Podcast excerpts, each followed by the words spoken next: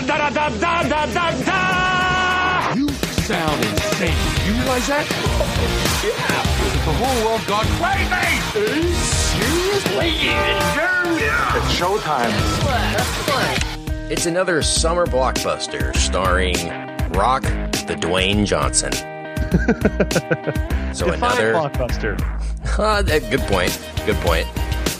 Good point to preface this conversation. Um, we're used to blockbusters, I like right? Rock the Dwayne Johnson though. That's strong. I was gonna go with Dwayne the Rockman Johnson. That's mine. I go. Dwayne Rock, the Rockman Johnson. I go Rocky Maivia. Yeah, That was his original WWE name, and that's what I'm going to stick with. Rocky. Rocky Maivia. I think. Yeah. I think Rocky is already a well-known No, I've never heard before. I don't. Well, in Bullwinkle, sure, Mhm. but I think it's been a while. yes, the squirrel from Bullwinkle, the flying squirrel, mind you. I don't want to limit the uh, get the emails on the flying squirrel. Now, there's a lot of squirrelists out Yeah, there. squirrelists, that- and squirrelists are not a friend of the umbrellas community, especially the flying squirrelists. Yeah, Yeah. they don't mix well with the umbrella community at all. It's, it's But. I am glad you and I, I think this podcast has come together a lot on the. People are always talking about these two kind of at. It's kind of the Bloods and the Crips of the 21st century, and I think you and I have done a good job of showing that an umbrellist and a cardiganist yeah, can really come together and get along, and and you know what I mean. It's just not, it doesn't have to be a blood feud. exactly. Let's just say the umbrellism movement or umbrellists everywhere are gonna be we're gonna be heard in 2019. It's gonna be our year. Just wait. Um. So shout out to those VIPs for supporting us over on that feed at madaboutmoviespodcast.com slash VIP. Thanks for joining us today, tonight, this morning, wherever you are, to talk about The Rock and this movie that came out in the US for some reason. Don't think it was meant for the US, but it came out here for some I think they accidentally released this. Uh, it placed third this weekend in the box office be- behind such notable films as Mm. Hotel Transylvania 3 in first place, and the second Didn't know that was even weekend or third weekend now of Ant Man beat uh, Skyscraper Second. as well. Second, Second, okay. Yeah. So yeah, you know what though? I'm going to be honest. We'll get into skyscraper here in a bit, but uh, on you know, this is definitely a movie intended for international audi- audiences by every decision they made, including setting it in Hong Kong. However, I feel like if Rampage and Jumanji and Baywatch hadn't come out literally in the last year, Mhm. this would have been this would have done better. Even though it's not a great movie, and we'll talk about that, the merits of the movie later. But this is just such an obvious. Literally, four movies within 13 months is tough to pull off for anybody, even The Rock. That is a good point, and we'll talk about all the fallout. Get it? Oh my god! From Skyscraper later. Yeah. Mission Impossible. Yeah, what you're talking about? yeah. Okay. Talking about Mission Impossible Fallout. Um, so it's gonna be a good time. Good time to talk How about are you, that. man? I'm We doing well. In a while. I'm doing so well. I'm- nice to hear from you without Brian. Like, yeah, Brian is not here. uh, Brian's at a dinner thing or something. Dinner So thing he'll for be- somebody for somewhere. Yeah. Yeah, he's around. He's eating dinner with people, which is weird. And he didn't get a chance to see Skyscraper this weekend. And so Kent and I did because we're devoted. Love how Well, you we you phrase that. Didn't get a chance to see it. He did not have the opportunity. Yeah, opportunity. Yeah. Did not present itself for him to witness Skyscraper. Whereas the opportunity did, said opportunity did present itself to you and I, and we and we witnessed it in all of its glory. And uh, and we'll talk about it. But but Brian will be back soon. I Yes. promise. Yes, he will. Well, the show must go on for sure. And uh, I wanted to say thank you to everyone else for following us on social media at Mad About Movies on Twitter and on Instagram at Mad About Movies Podcast. And speaking of Instagram, um, I put out a little question to our followers, the Man Fam over there, uh, a little AMA. And I thought I'd bring that onto the air and extend that AMA to you, Richard. Get some of your thoughts on some of these questions. Yeah, I'm going to do one soon as well. So I'm going to do one, but we I want to hear what people were asking you. Well, they were asking, I think, these to everybody, pretty much. Um, some of these were directed at me, but a lot of them are generic for the show. So I'm excited to hear Was your answers. told you looked like it was someone new. Somebody said I looked like Ed Sheeran. Yeah, Oh, that's a new one. I don't I have red think- hair, but I have quite boyish features. Yes. What's the Elton John album that we always say looks like you in a in a costume? Oh, I don't know. There's one that There's looks no- like me with like the giant like glasses glass. on. Yeah. Yeah, it looks like it's only one album cover. Um, I'll pull this up while we're while we're talking. But Aaron Sheeran, that's a new one. You get Bill Hader a It's- lot, which it I really narrows it down. Uh, it's uh, greatest hits is what one you're thinking of. Uh, the album cover. No, it's Rock of the Westies. oh, is it? Well, look Yeah, at the greatest hits all- album which cover. is the same. It's the same picture. oh, okay. There, but yeah, Rock of the Westies. If you look that up, or Greatest Hits, it's Kent in a little hat, super coked up with like orange glasses on. Uh, If you were had a horrible cocaine problem Yeah. and wore children's clothing, that's what you that's what you would look like. But I, I was overweight too. I'm like vastly underweight for my size too, which Elton John true. has never been. That's his life. very very Or fair. very early Um, he was. Yeah. Um, it's funny you said because you know me, I get the weirdest people always say that I look like, and I was at a uh, sales conference this weekend in Indianapolis, and I got two different people. These uh, female sales reps came up to me and and said, "You know who you look like." The first one said I looked like the oldest son on the middle, who has No one long watches hair. that. No one I know. watches that. I didn't know what it was. you um, found the one then- person that watches the middle. She was, you That's the bigger he- story I here. looked him up because I'm always curious, like anyone would. So I googled him, and it looks nothing. He has like black long hair, but apparently looks like me. And then the second uh, woman came to me and said, "You'll appreciate this, Ken, because I've made so many jokes at the show's expense." She goes, "You know who you look like?" And I go, "I get Clay Aiken. I randomly get John Cusack a lot." But anyway, she said, "You know who you look like?" And I go, "Nah." And she goes, uh, "The Good Doctor." Oh God. I go, the autistic doctor on she goes yeah you look and by the way and act exactly like him and i was like well i'll go see a specialist maybe i have late onset uh You don't look like on the him. spectrum i know it's always the weirdest ones i get the weirdest people that people see in me i must have one of those faces but it's always very different looking people that people will see in me i've gotten paul rudd before which i don't see at all speaking of ant-man you look nothing. I've, I've got, i get a lot of joel mchale That's amazing. by the way, those are both compliments because they're both way better looking than me. So oh, I'm I can not see like, Joel McHale. Yeah.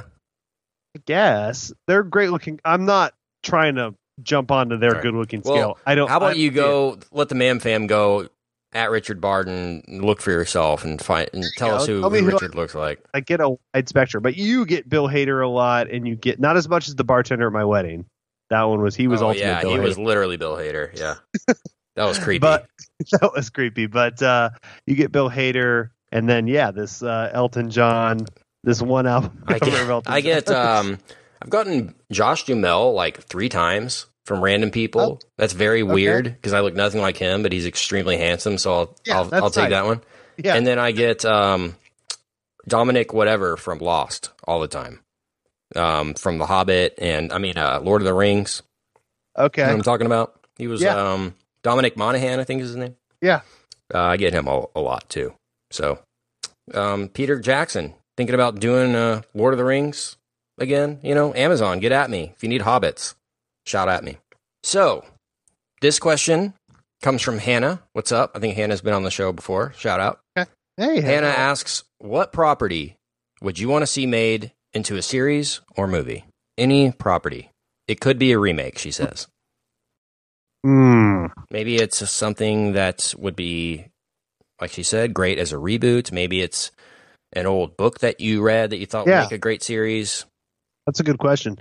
I like Spy Who Came In From the Cold, which is going to be a Hulu movie or limited series, I think, which would be my normal choice. But since that already exists or is going to exist shortly, uh, I guess I'll pick something else. Um, gosh, it's so hard to do this because everything has been licensed. What about you, Kent? Man, I I I had a couple of uh, answers. My go-to is the Oregon Trail. I mean, Net, a Netflix original Oh, series, yeah, the Oregon Trail, That's a great. ne- needs to happen because there's endless things you could do with that. You can make it last eight seasons, and it would be it would work. I think. a lot of Um, any- dysentery, which yeah. is fun on screen. Yeah, exactly. dysentery. Who you take bets on who dies first of dysentery? Exactly.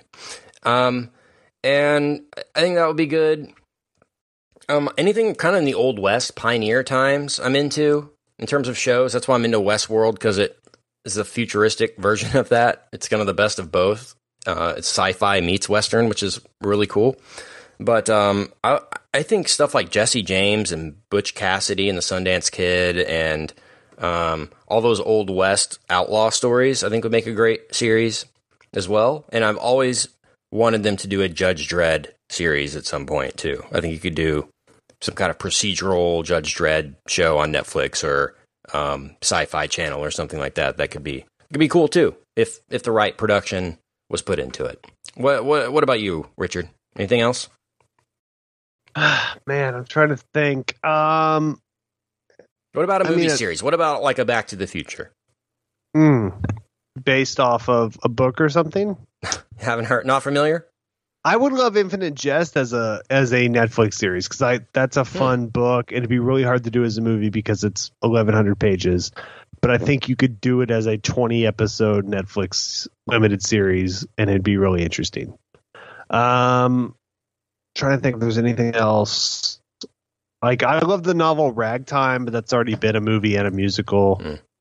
Trying to think novelistically what else it w- would be cool, but yeah, I'll just say Infinite Jest. And, and the cool thing about that is, if it is going to be made, which I don't think it ever will be, but if it is ever made into a limited series, Mar- Ma- Mike Schur owns the rights, the guy who did Parks and The Good Place and stuff. So if it is ever made, it will probably be made well because he's Yeah. like really smart and stuff. For sure. This question comes from Cosmodo. He asks, "What are your thoughts on a Harry Potter reboot TV series? Possibility of that? I don't know if that's happening. Is that happening? Say again. What are your thoughts on the possibility of a Harry Potter reboot TV series? Oh gosh, no. No, those movies are not old and they've aged fine. I watched one the other day for 30 minutes until I found Wayne's World on a competing channel and I was like, well, this is an obvious decision. I have to watch Wayne's World because I've only seen it 754 times. Um yeah, it, those movies hold up really well. The the CG, the first couple, first two or three are kind of kiddie, but then they get kind of fun for everybody thriller, sci-fi, family movies, and so they're fine. Why? ch- I mean, if you're gonna do, the, I mean, I'm all for.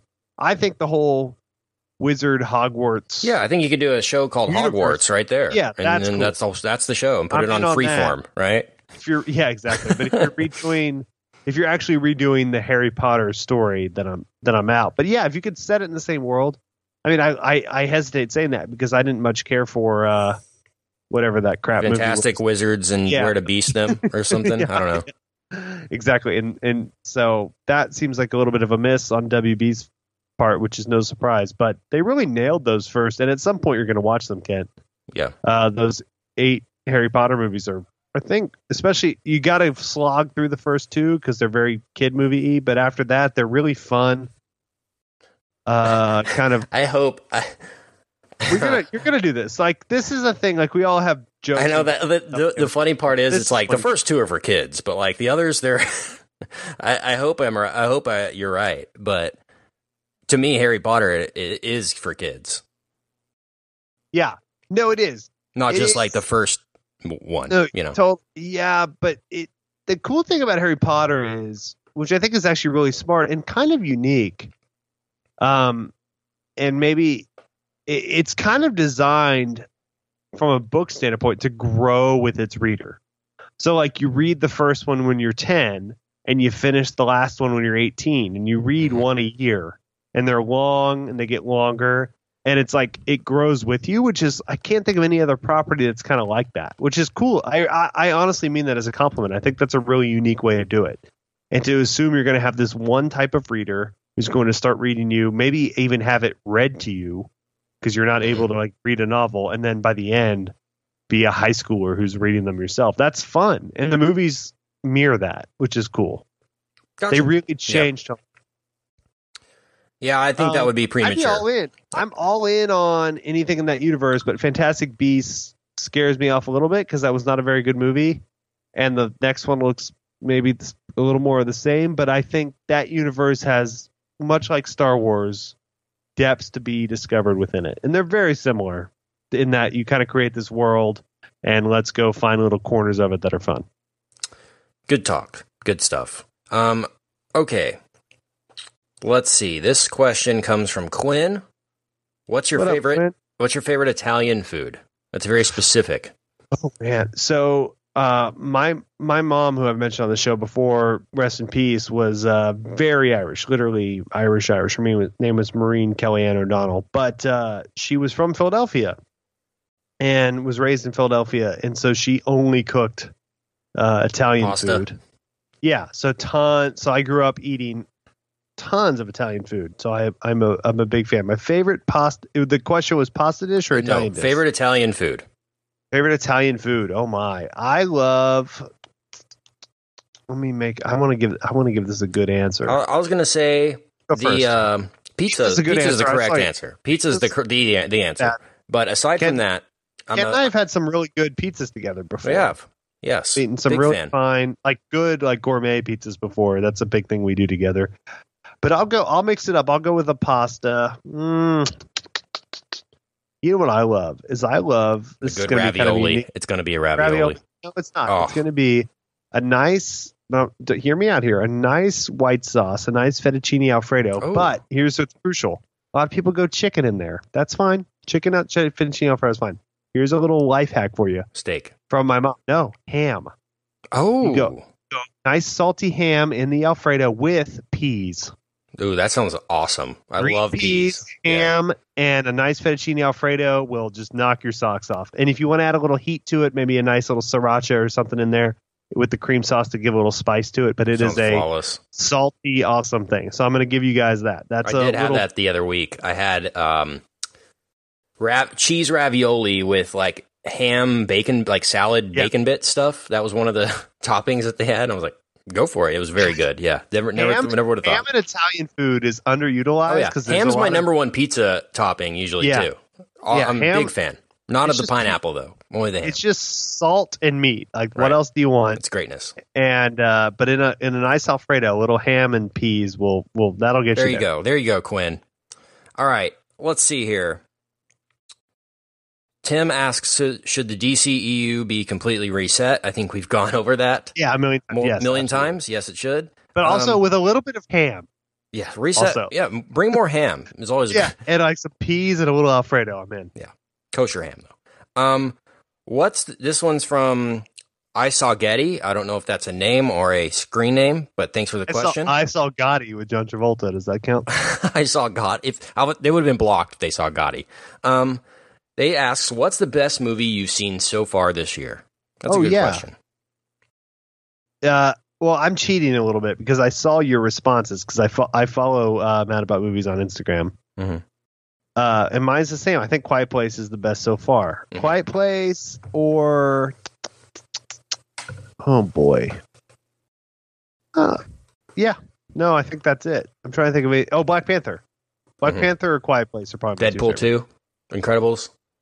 Those are up there, um, but I don't think they're top two. I think the other two, for originality's sake, because Mhm. just by the nature of being sequels, Mhm. uh, for me, it just dictates their originality. Whereas Quiet Place is really original, and Black Panther was really original within a genre of unoriginality, but kind of reinvented a feel.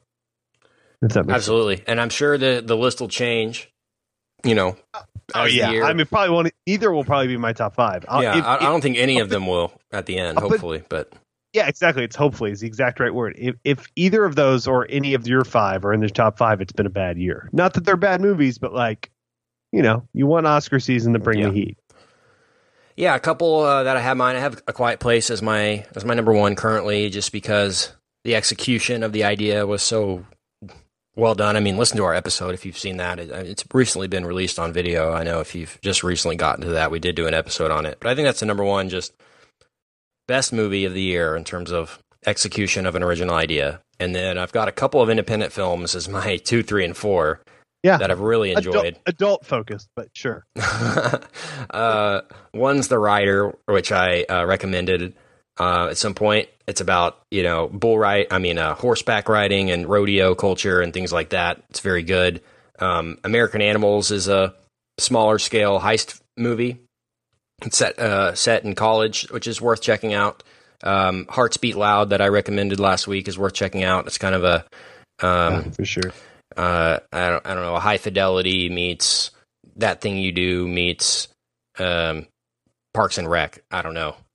You would like Hearts Beat Loud too, Richard. There's a there's a uh, there's a little Wilco Easter egg in there uh, as well. There's Wil- let's just say Wilco is involved in the movie, so um, I know you would enjoy That's that. surprising. Not Yeah. surpri- I think uh, Offerman is close with them because they were also make a. I know you're not a Parks and Rec guy, but they have a Parks and Rec presence as well. Cool, cool. Yeah, it's a very organically. They bring Wilco into the movie, which is never a bad thing. Um, and on my number five is Unsane from Steven Soderbergh. Um, just really enjoyed that the first time. Uh, had me on the edge of my seat, and um, have been thinking about it a lot since, and really enjoyed the premise. So those are my top five. But some other notables from this year: Isle of Dogs, Black Panther, Annihilation, um, Ready Player One is up there too. And I could name a million documentaries that I've seen this year that are outstanding, but I don't usually put documentaries in my top 10. Documentaries are I see books 10 for docu- millennials. Yeah. man. Well, I, yeah, I see 10 documentaries a year that are A plus caliber, you know. So my, if I if I was being honest about my top 10 best movies of the year, it would probably all be documentaries. But um yeah, that's that's it right now for my favorite movie of the year. Still a quiet place. Hopefully that'll change though, for sure.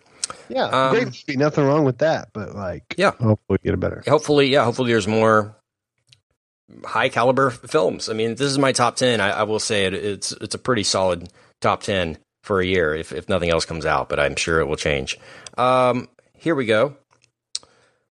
From Jerry, he said, "Why do you think Denzel decided to make The Equalizer 2? Uh, maybe we'll talk about that next week if we do The Equalizer. I don't know if we will, but um, I would say the answer is money. And Yeah, he and he probably really enjoys working with Anton Fuqua, who's worked with a few times, and so that's also, probably it. uh, his agent, I, he was on the Bill Simmons podcast, which is a good listen Mm. on Monday, Kent. And he talked, I think his agent or manager, he mentions this, wrote or developed the first Equalizer. yeah, but so- how does how does Denzel rank Fleetwood Mac's discography though? Rumors number one, dude, Tusk. no. You you have okay. You have to listen to this podcast because the first half is Denzel, the second half is the ex Ticketmaster CEO, and they literally just talk about yacht rock and Fleetwood Mac for like thirty minutes.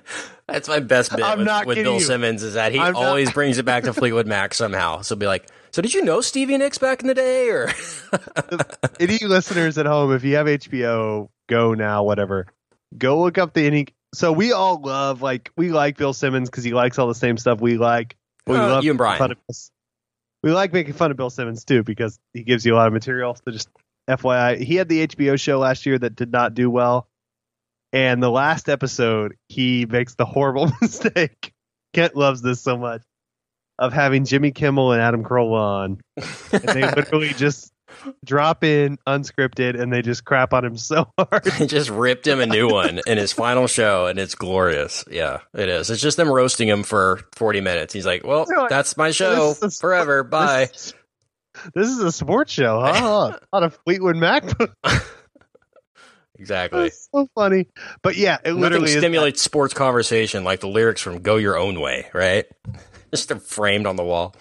All right. This is like literally in the podcast after Denzel leaves. He's talking to the guy. He's like, "So I went and saw Michael McDonald, and I went and saw uh, uh, Christopher Cross, and I was waiting, man. I was seriously word for word. I was waiting for. I thought we were gonna hear Stevie Nicks is coming out, but she didn't come out, man. She's too big time for that event. It was like, oh man, Wow. He tries so you hard still to listen, though. You listen. You got Denzel, man. That's true. podcast. Um, let's see here. Let's wrap up some of these questions. Uh, this one's from Mick. Uh, best album of all time, in your opinion? So, which Oasis album are you choosing? Yeah, it's tough. Definitely, maybe or Morning Glory. I don't know. I don't know. No. Uh, for me, it's probably this is I. Okay, look, I'm gonna give you the answer, and then I'll give you a more interesting answer. The answer is probably Sergeant Pepper. That's what most people are gonna say, and that's fine. Or Revolver, one of those two records, Beatles records. That's boring. Um, I would probably go Highway 61 revi- revisited, Bob Dylan, Um, or I'm trying to think of something more modern. I would more- say I would say like Nevermind from Nirvana is That's- probably like flawless album. it is very good. No, there's a lot of flawless albums. Yeah. Uh, that's great up there. Uh, My Beautiful Dark Twisted Fantasy is a more like recent, incredibly great album. I think you'd agree with me on that. All jokes, all Kanye jokes aside. Um, trying to think of one that's a little more. Recent. I don't know. Yeah, just- Radiohead puts out a lot of albums. Yeah, I was gonna say Kid A is perfect. Um, Funeral by Arcade Fire is perfect. Yankee Hotel Foxtrot's There's perfect. been a lot of hip hop records that I've really liked in the past few years. I know it's That crazy. Chance, that coloring book record is great. Yeah. Um, Butterfly's incredible. Nine Inch Nails are doing a lot of good albums these Yeah. days. In terms of albums, that's what I'm thinking of instead of like, oh, this has a few good songs, um, things that I can play from beginning to end. I'm definitely more of an album listen listener. You know, I'll, I share- I'll, yeah, I'll put it on and, and listed the whole thing. I, I rarely even know what a song's called or what track it is. I'm just like, yeah, it's towards the end of the album, and it goes, you know. So I'm definitely more of an album listener. But I would, you know, all time, that's a tough Hmm. call. But you know, Dark Side of the Moon is up Yeah, there. that's a great. That's a great record. Um, Uh, those let's bunch of see. maybe the first three Led Zeppelin albums are all solid. Oh, probably all know. four of them. Rolling Stones have a few. For Let sure. it bleed. Um, Sticky fingers. I don't know, man. There's a uh, lot. Born to, Ru- Born to Run's incredible. Yeah. Nebraska's incredible from I- Springsteen. Unjokingly, Gosh. though, I do think those two Brown Oasis Sugar. records are great. I would put those in the top and I respect sure. you for that. That's a Yeah. really hot take, and I like that you have it. Uh, Brown Sugar by D'Angelo's incredible. I'm just trying to think of like total albums that are great all the way through. Oh, um, Elephant White Stripes is great. There's a million of them. Band on the Run from Wings. Yeah, Ram from Wings. Ram's the McCartney solo. McCartney. crap. Well, I'm, I'm just thinking post all pretty much anything post Beatles is pure premium McCartney. I'm just trying Mhm. to think of all the stuff after the Beatles, so I, I can name. Joshua Uh, Tree. yeah, that's a good one. Good That's a- stuff. we I mean, like music. big, we like, we talk music on our record. VIP feed. So if you like Yeah. more of that talk, we do do that I'm- more. I mean, there's a lot of other ones that are like my favorite. I'm just trying to Yeah. think of like big mass. This is great. Everyone's gonna enjoy it. Album. Those are the ones that come to my brain. well, Bridge of troubled water, and then oh, um, Graceland. Paul Simon. You love that. yeah. Hold on, all right, real we'll quick. move on then, and um, let's those take a quick break, Richard. Yeah. And then uh, try and talk about this skyscraper movie. How about that?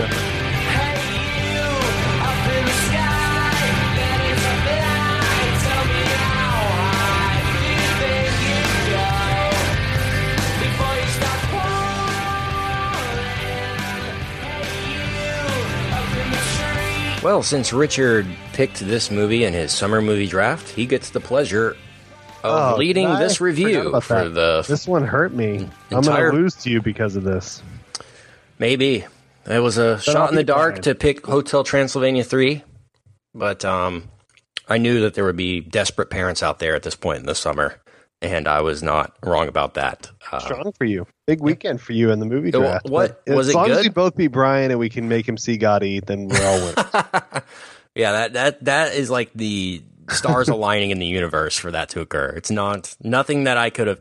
Yeah, you and I would have won anyway because Gotti came out and Brian. no matter what we picked, it would have the the like I said, the I'm universe would have made that happen. because it helps me next year as well because I can pick second again. So I'm in my third year of picking second. That's the If- best if place to pick second. for sure. Right. I'm just nice Yeah. and safe. I can just kind of all I got to do is hit singles and I'm Mm. set. So, uh, yeah, skyscraper. I you know I bet on the Rock for the second year in a row. This was stupid. Did I bet? Did I? I for sure took skyscraper. I don't remember. I yes, never you remember. did. Yeah, Okay. I believe it was I'll your third pick after Yeah. Deadpool and Avengers. I mean, uh, Deadpool and Incredibles. Incredibles. So I'm all right. This was a little. What was my fourth pick? Do you remember? Uh, the Meg, which is Uh, yet to be. I might. Released. Brian might sneak up on me. Who does? What does Brian have? Do you remember? Brian has Mamma Mia, Ooh. and I think that's it. I think that's his last one. What did he have so far? Just to refresh the He had. Ocean's Eight, uh, Jurassic World. Um, shoot, he has Mission Impossible as well. That's one he has. Uh, that one could do really in- well. I might be in some trouble, dude. I might be in some trouble. Um. So yeah, I bet on the Rock. I, you know, I take the same ethos every year. I bet on movie stars. I, I probably should have thought that this was his, like we mentioned earlier, like fifth movie in 13 months or fourth movie in 13 months, which is tough um, for anybody. Even you know, even the biggest, more most bankable star in the world, people do get fatigued and and all of that. So the uh, but this one seemed. I feel like if Rampage hadn't, I feel like Rampage ruined this because Rampage was so stupid and awful and all that, and then this could have been tacky fun, blah blah blah, and people wouldn't have been fatigued. That it would have made seventy million dollars its opening weekend, and people would have been like, "It's stupid, but it's fun." But two things hurt this movie. One was Rampage, and second, this isn't even fun bad. How Right. do you screw this up? This is just bad. Right. Yeah. This that, could have been such tacky. Like the Meg, I think is going to be fun bad, and this is just crap.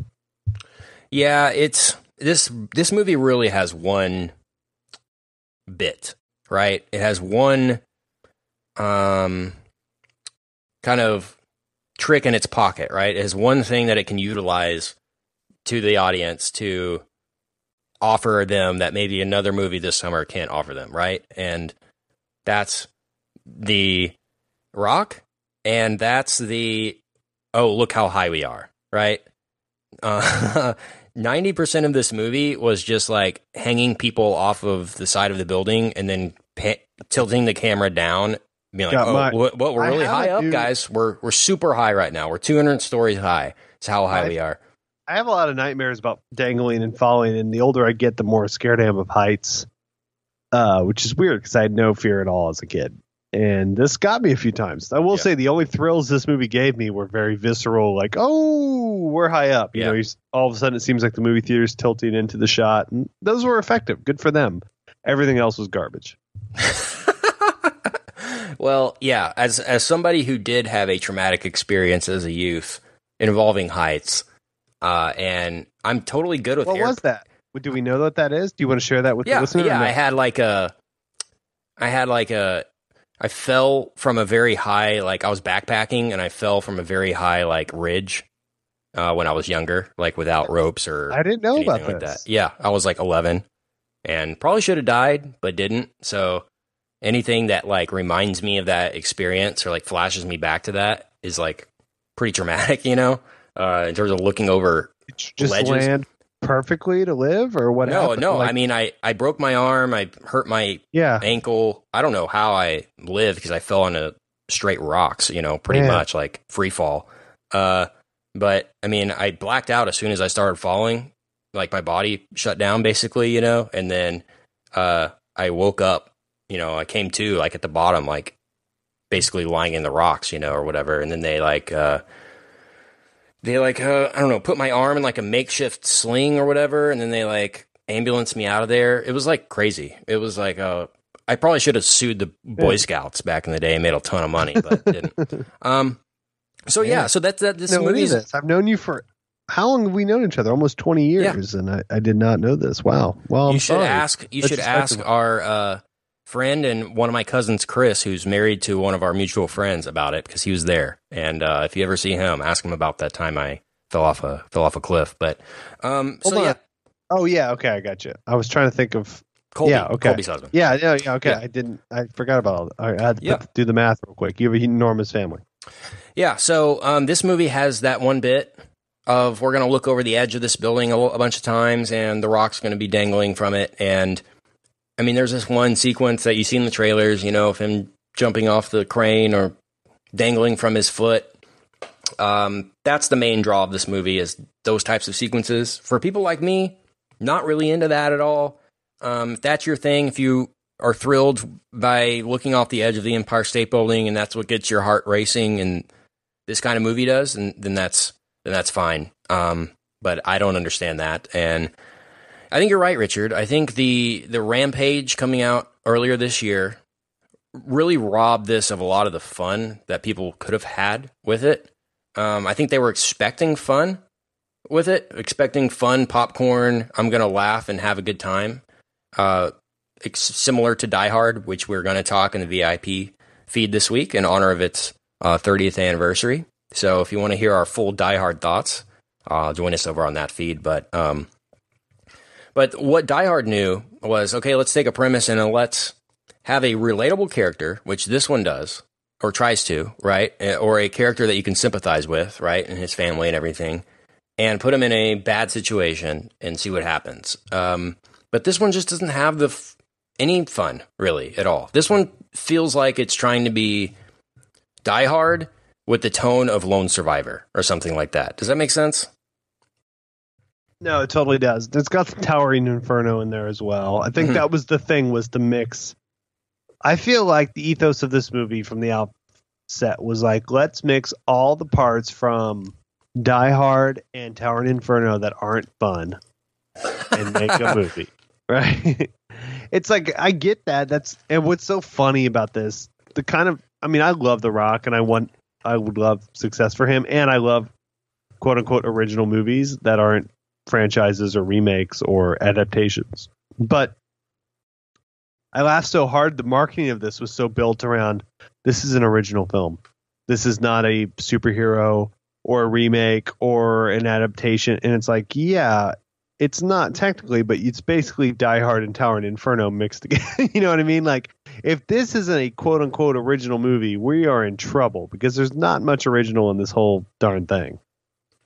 Yeah, no, exactly. It seems very cliche. And in a year and in a time cinematically when those things don't really impress us anymore, right? and none, none of this movie Totally. was, was We done in practical effects. Let's be Yeah. honest. No, this is a, The Rock against the blue screen for 90% of the time, uh, jumping and running or whatever. And, um, you know, we're coming off a uh, summer three years ago where Tom Cruise literally hung himself off the actual tallest building in the world, like for real. And that barely got our rocks off, right? So I think we're kind of spoiled as an audience. Not to say that that's why this movie didn't succeed, is because we're spoiled brats, because this movie could have been a lot better and probably would have done better. But I think that does have something to do with it in terms of just the fatigue of I'm not excited by somebody jumping off a building anymore because I'll wait till next year when the next Fast movie comes out, and it'll be The Rock plus Vin plus Fast Cars, and they'll be doing the same things, and it'll be fun, right? This just feels like a waste of a waste of time, or only really appeals to the hardcore Dwayne Johnson supporters. The, you know, I don't. It's just not a movie for Yep, the masses. It really feels like you know, it doesn't have that, especially with what it's up against right now. I just don't think it has that let's gather the kids and go see skyscraper you know i just don't i don't know i don't know what they were going for here really because it tries I to be sentimental tries to be a kids movie in a way but tries to be serious but also Those are the tries to be notes, a joke right? it just doesn't The- the it's kids- totally inconsistent very tonally Totally. inconsistent The tone is nuts. Yeah. You're absolutely right. That's a great note, Kent. Is that that that was what I you got to pick a lane. I feel like if you do this 100% jokingly, meh, okay. Then we're kind of then that's not cuz you know, even Fast and Furious isn't totally a joke. They like kind of take themselves seriously and that's what makes it great. Um you take you take just enough seriously, that's probably the way to go and let us laugh at the rest. But when you're trying to be like a family catch-all Steven Spielberg movie, Mhm. man, was I out. I could not have been more out yeah on those on those moments. And I'm out when you're like in on the joke with me. I'm like, hey, hey, hey, I'll be making the jokes here. I'm hilarious. I don't know if you've listened to my podcast, but when they're trying to do it for you, it's kind of it just seems silly to me. I you know I just don't I don't understand it. But uh, yeah, this seems like look the Rock on a skyscraper. In a pitch, we're all in, but the execution was just really poor. Yeah. The intro was super cliche, pointer scene. The Pearl is the largest building in the world. And, uh, you know, the whole CG animation of the building of the Pearl. Um, I pro- if you if you had made me guess last week how's this movie going to intro, that's what I would have said. Um, very Starship Troopers esque like opening on with the voiceover and everything. um, the bit at the beginning where The Rock is telling Neve Campbell, by the way, shout out Neve Campbell, where have you been? Yeah, Of all- she fun in this. she And she's good- she's She's really great. good, but I'm just wondering like why hasn't she been doing anything? She was in House of Cards. Uh, one of the right before I quit House of Cards, Neve Campbell showed up, and I was like, "Oh, cool! I like her. Awesome." And then I immediately left the show because it got ridic- even more too ridiculous for me. Yeah, it it was funny. I remember when The Rock announced this maybe last summer, and he was like, he, he like tweeted on his Instagram or posted something that said, "We got her, we got our girl, Neve Campbell." like, when's the last time you know a studio was like our number one choice for this in 2018? Neve Campbell. Three months of negotiation. Yeah, Her, her Scream Four in son of a- 2011 was her last big thing. That was seven years ago. Yeah. seven million for this movie she got. No, I'm kidding. Um, yeah, I don't know about that. He's big about that. He loves announcing his uh, co-stars. There was one recently where he's like, "Okay, we got so and so, and now uh, it was Idris Elba," and he was like, "And I'm going to spend the next three weeks until my next hero I want to work with is," and it was Idris Elba. I was like, "All right, Yeah. well, of course, yeah. I mean, you offered him X amount of money. It's a big summer movie. He's got to do it. Like, you know, what's he? What are you competing against, Rock?" Exactly. Triple H just started movies. I don't know. I'm a big Triple H guy. So uh, the bit with him and Neve Campbell of him being like, "You need to turn your phone off, turn it back on. You can solve a lot of problems by doing that, right?" I was like, "Oh my gosh, where you know where that's going gonna go and what's gonna happen." And then when it did, it's just like, "Ugh," you know, I I. I think I audibly, I think I audibly eye rolled when that happened in the Yeah. uh, the third. I had act. no was just people like, behind "Whoa." me because I was like, God. It, let's just say, okay, we're spoiling this. Spoilers coming up because skyscraper. Um, let's just say the entire skyscraper is on fire. Uh, let's say 180 out of the 200 stories are on fire, and basically all you got to do is reset the modem to fix the entire thing. That that was the level of I don't know ingenuity that they needed to fix the situation. Was her resetting thing? I don't know why we're talking about the end right now, but that when they set that up, I wrote that down specifically. That said turn off and on in my notes because you knew that was coming back, and when it did, it was ugh. So, The Rock and the owner of the Pearl, or the business owner of the Pearl, some connection to the Pearl, Mhm. He's showing off the pearl, and they enter Yep. the mirror room. Ooh. Yep. That was Yeah. straight out of the Now You See Me cinematic universe, was it not? Can we can we take a quick uh, sidebar real quick because you know where I'm going with this. So last night, I'm uh, I remember it was it's what the podcast has made of me. So all you listeners out there, I first off I appreciate each and every one of you, and it's so nice of you to to uh, You watch Now You See to Me too? our show every week. Well, we're gonna get to that. Listen every week, and I really appreciate. The, um, though I'm weirded out by the new listeners on this episode because skyscraper's a weird episode to choose. But sure, if you decided this is where you want to enter the MAM universe, that's great. But so uh, yeah, last night had a little dinner, 7:06 p.m. Uh, I put on the TV in the living room. We eat and uh, start flipping through the guide on Sling. Shout out to Sling. And there's Now You See Me 2, which I have not seen since theaters. And it's 7.06, it's six minutes in, and I put it on, and then Sarah and I watched all three hours because of commercials, three hours of Now You See Me too all night until 10, and then went to bed. How weird is that? It- This is what the show's done to me. I can only hate watch stuff. I can no longer enjoy movies. I That is that is movies very ever strange. at home. Never do. But I watched all of Now You See Me Too and loved every second of it. I think it's plus plus plus plus. I'm I'm great. cutting I'm cutting that audio right then that said I love Now You See Me too and loved every second of it. Direct I quote. Direct I quote. loved it. I had a Richard great Barton. time. I had a great time, bro. It was fantastic. The the the Woody twin was worse than I remembered. Lizzy Caplan was worse than I remembered, and the experience was even better than I remembered. It was perfect. Wow. Like if they don't do a three, I'm devastated. They have to do a three.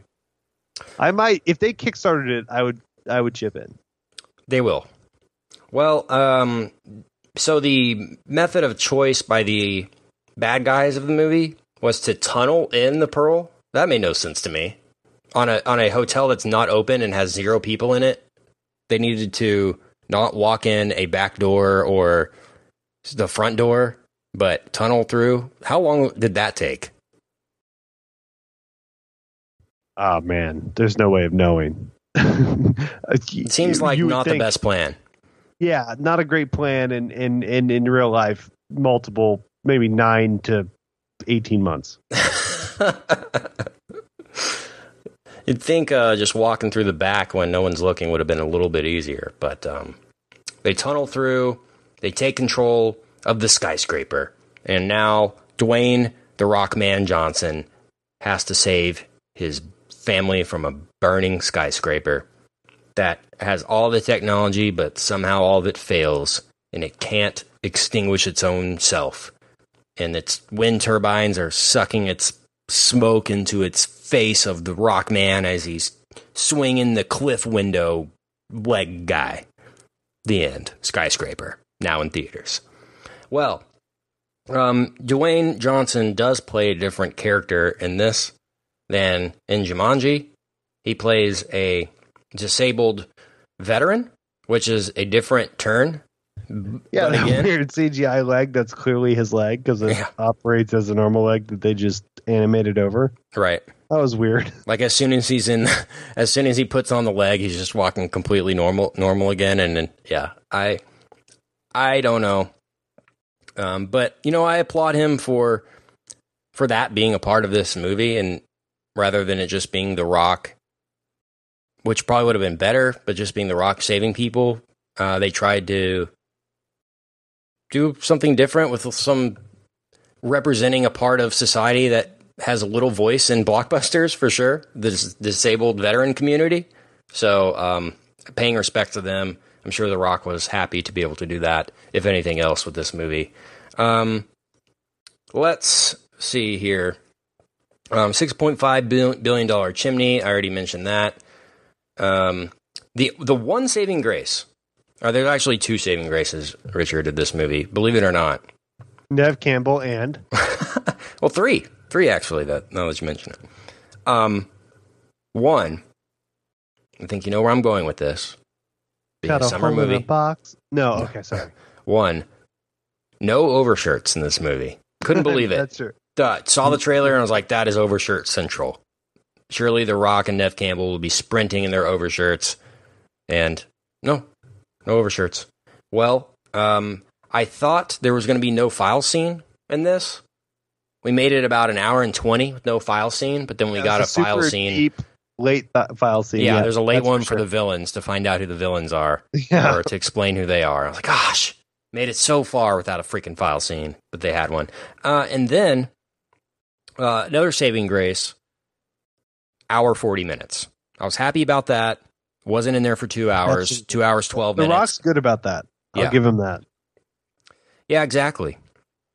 Um, so that pretty much was, you know, if I'm going to leave the theater with it not having the best experience, at least if I'm there for less than two hours, I can uh, appreciate that. And um, you know, I, but it feels like honestly they they stretched this thing about as far as they could. Like this probably should have been a, an hour and a half, and then they're like, we can get ten more minutes out of this, right, guys? Right? And then they did. Um, but yeah, I just felt extremely cliche and extremely uh, predictable. But you know, we gotten some tweets from some listeners that said, you know what, this is my favorite movie of the year. This is the most fun I've had in the movies all year. Um, for me, that's not the case. You know, I mentioned a few earlier: Deadpool two, Incredibles two, Ready Player One, uh, Avengers: Infinity War. I had a lot more fun. Even Rampage, I had a lot more fun in the theater. Yeah. Rampage was. This is The Rock is. I'm learning his formula is to present two movies to you every year. One that seems like obvious fun, and one that doesn't, and then surprising you with it. Whereas, again, I'd take Baywatch ten times out of ten in the movie draft because that seemed like a great idea. Oh, cool! Jack The Rock doing Baywatch, and then him doing Jumanji seems stupid. yeah, and it ended up being the opposite. Jumanji was like the biggest movie of the year, was great, and Baywatch was not even watchable. And then this, it's like Rampage. Not that Rampage was great like Jumanji, but it was much better than this. I don't know. Maybe I start inverting my rock logic. yeah, exactly. Um, he's got a Disney, or actually, they're doing another sequel to Jumanji. Uh, that's coming out in 2019. Those will go on forever. Um, he's doing a Disney Jungle Cruise movie hmm that's based on the ride. So that's got The Rock written all over it for sure. And uh, he's doing a spin off of Fast called Hobbs and Shaw that is filming now, I believe. We got a live pod that one. We should do a Yeah. host a show for that one in the lobby. I think we sure. willed that one into existence. I'm pretty sure we we came up with that idea f- four years ago, but the uh, Mam Fam can go back and find the proof of that. So yeah, so at least I found that this movie knew what it was in terms of get in, get out, put it out in the middle of the summer, buildings blowing up, some bad guys that are bad, but you don't really don't care why, and it doesn't really matter why. It's not overcomplicating things. Um, real, it's really started to lose pace for me though when they would cut back to Neve Campbell and the kids and cut back to The Rock and everything with with Die Hard, which we are going to talk about again, which is the the most apt comparison for this or what it's being compared to most Oh, in terms yeah, of structure and, and style and everything.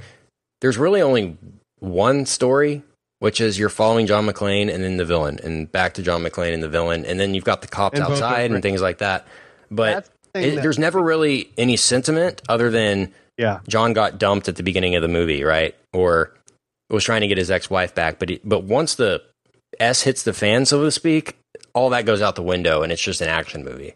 This kept trying to inject the little scenes, of the emotional scenes, and the, the fact that the kid has asthma, and all these little things that um usually make for a better emotional impact, but the payoff didn't. It just didn't have the payoff that you would want for those types of setups and um, yeah. The things. other thing, this just it just didn't have the foil. The Yeah. great thing about Die Hard, though, the script is great, and Die Hard's a perfect movie, and gets talked about every year at Christmas. Blah blah blah. Boring Twitter, but uh, it's it, it gives him a proper foil with Alan Rickman, and this movie does not.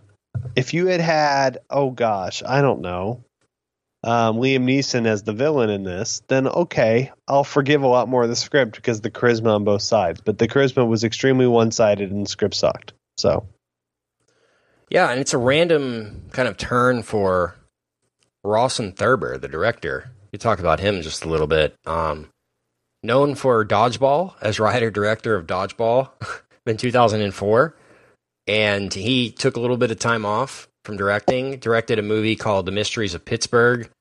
Um, acted in Easy A. he did We're the Millers too, right? He, yeah, he directed We're the Millers, but did not write it. He and directed and wrote C- CIA with uh, Central, Central- Intelligence with Kevin Hart and The Rock. And that was then, a fun uh, movie, not a good movie, but a good cable movie. sure, And then he's got We Are the Millers two on the docket. that's That's necessary. It's definitely necessary. I've been waiting years for it. TBA, it says so. Not not technically on the docket, but hopeful, hopeful for it to exist. What does The Rock have coming out in the future? What do we? Let's see. We've got, Got the like I said, he's got Jungle Cruise. yeah. Um, he's got a couple. Maybe he's got a? TV series or something. He has that WWE movie later this year too.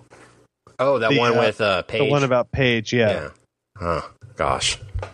Well, uh, He needs I- to go. I think I'm all Joe in on the rock. Anything the rock. This did not ruin my rock No. fatigue. He just needs to take it literally like a year to 18 months off and then put out Hobbs and Shaw next year, which is fine. And then put out Jungle Cruise maybe six months to a year after, and every, everything will settle in this place. But when it's if they're back to back three months apart, then there there might be an issue. It's just fatigue. That's all it is. This movie sucked, but it would have made more money if he hadn't had four movies in the last 12 months. I don't know, man. do, you, do you think this makes movie makes any more money if Rampage didn't come out? Yes, it does. I think it makes 15 to 20 million more domestically. I really do. Wow. People love The Rock. I really I'm not one to make excuses, but I think sincerely uh but there are a lot of people that went and saw Rampage that were just Okay, I got I, this is fun, but I can't do this even if this sucks or is good once a year. Yeah. Buzz had been 92% on Rotten Tomatoes and been like this movie's such a joy. It's Die Hard 2.0. Then yeah, it would have done well. But I think if Rampage just doesn't exist and you haven't seen him, it's coming off Jumanji and it's been eight months and let's party. I think this makes 40 to 50 million bucks domestically. And it's to make it's to make its money back because it's freaking in Hong Kong and it hasn't come out yet in China. It's to come out this weekend in Hong Kong and China. And it's gonna crush. It'll make it's cost 125 million. This thing will make 200 million easy. I think worldwide. Maybe so. Well, what the only thing this movie really accomplished got me really stoked about the future of architecture. Right? well, we could put a This is a studio sizzle reel well, we for the show to Hong- in we're the gonna move the show to Hong Kong at some point. we are. We need to I'm in. I'm hopefully will the uh, the actual pearl into existence. I need a mirror room. I gotta have a room that I can feel as if I'm floating in the world or standing in the middle of space with. The, the just the logic of of all of that was so now you see me. Oh my gosh, like the wrist thing that like controlled the whole skyscraper, right? Like wherever he was. And I could never figure out who was bad in this movie too. Like who was on his side or who was against him. The fact that the Rock's partner turns on him in the first eight minutes of the movie, right? This guy that we've his marine partner turns on him like pretty much immediately. I feel like that could have been a I'm pissed. way better reveal. Bean. Would have been a great Sean Bean role. that would have. But how that that should have been later in the movie too, right? Like they should have built that up like the one guy that'll that'll save him, right? And then at the last moment when he's going to like pull him off the, the edge of the skyscraper, he like lets him go, right? Or something. I think that would have been way more effective. But Rawson Marshall Thurber obviously knows what he's doing with these types of things. So yeah, the the poster the itself would be John Webb. Yeah. poster itself is uh so die hard. I mean, it's crazy. Yep. Just oh the yeah. color totally scheme. trying to capitalize on it. That's just They fine. actually no, it's fine. You know what this movie is basically is Rawson Marshall Thurber was like, hmm, I wonder if there's a movie called Skyscraper.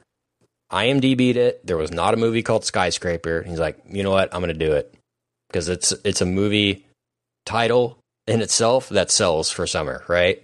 You put Arnold Schwarzenegger in Skyscraper. It's like Cliffhanger, right? You're going to go see Cliffhanger no matter who's if it's Sly, if it's Yep. Paul Rudd, you're going to go see it, right? Because it's like Can I give probably got some good action. Can I give you some depressing news though? Just like how these things work out. So Baywatch cost seventy million. Is terrible. Wow, why? How? Cost Because it was seventy million. Yeah, I guess just that. But it made one hundred and eighty million. That's not a fail. It's not a fail, and that's a terrible movie. So I'm just saying, like, there's math to this. I always joke about basketball. It's like basketball's been ruined over the last few years, not because the math is wrong, but because the math is right. They figured it out, and so it's the same team wins all the time because like they're right about the math. And it's like with this with the Rock, it's like I will not be surprised if this makes money because of China. Like it's going to make money, and that's depressing, not because it's wrong, but because whatever equation they're figuring out before they make this works, and it's just not a fun movie to go see. But that's okay. Yeah, one of the quintessential, I mean, uh, not quintessential, but one of the, uh, I guess, most impactful action scenes of the movie is, of course, in the mirror room, and they're shooting mirrors that they think are people, that they think are mirrors. It's pretty much the climax Yep. of um, Jurassic Park in the kitchen, Yeah. but Yeah, like yeah. way less fun and way lame. Yeah. So Just remove the fun, and it's fine. Yeah. Let's just grade this thing, dude. Let's do it. We Um. I'm gonna give this a D. Yeah. It it it it was honestly Perfect. fine. You know, if you if you're on the fence about, I mean, if you're standing on the table for this, I it, it wasn't like I had to Yeah. leave the theater bad, but it was not good. It reminded me of a it reminded me of San Andreas, but Worse. worse. Without and I I barely like like San Andreas was passable at best. So that's what that's kind of how my my thoughts are on this. So D, straight D for me. What about you? Yeah, I think D's the perfect grade because, like, let's just imagine our review was picked up by Rotten Tomatoes. I would not want a passing grade, right? You don't want Yeah. this to be a, a pepper, and it is going to be a green, but at the same time, it's like the best green that you can imagine. So What is the score on on the RT of it? I think it's above a 70 as a pass, right? So Really? we'll just say that. Or I think it's positive, negative, but let's just pretend.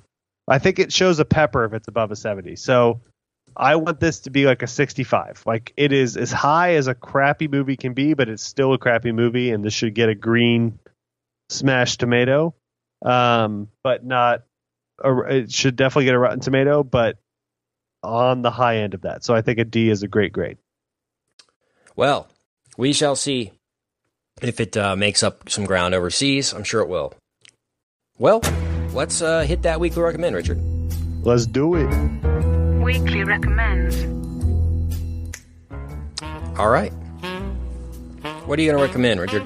Yeah, I'm going to recommend one of our favorites on the show. I know you recommended it before, both on the show and on the newsletter. Which, by the way, there's new Mad About Movies podcast newsletter out now. So if you haven't subscribed to that, that that comes out once a month, once every two months. It's kind of indeterminate, but it's good content written from the three of us, uh, and and guest commentators as well. And if you want to write for the newsletter, you can certainly email us on that. But I'm going to recommend something you've recommended on on all the formats, and it's comedians cars getting coffee. There's a new season up on Netflix.